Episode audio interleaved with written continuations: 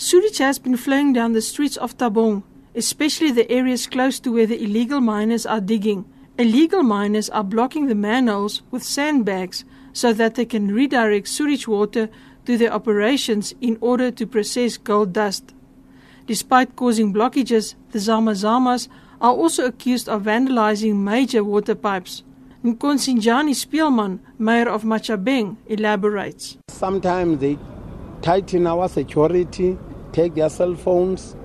It's very bad. Sometimes they exchange fire to fire. They were fighting one station, exchanging uh, fire to fire. It's not good. They are killing each other. Remember, they are residents from Lesotho. Sometimes themselves, they are killing each other, of which we are not happy. They are threatening the society.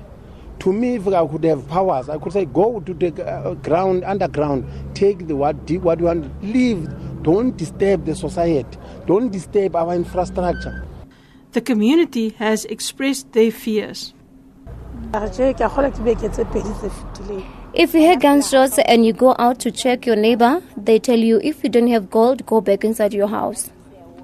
When they get inside your house, they ask, Where is your husband? They want gold, and if you say you don't have it, they beat you up. Two weeks back, we had gunshots, and a man was killed inside his own house.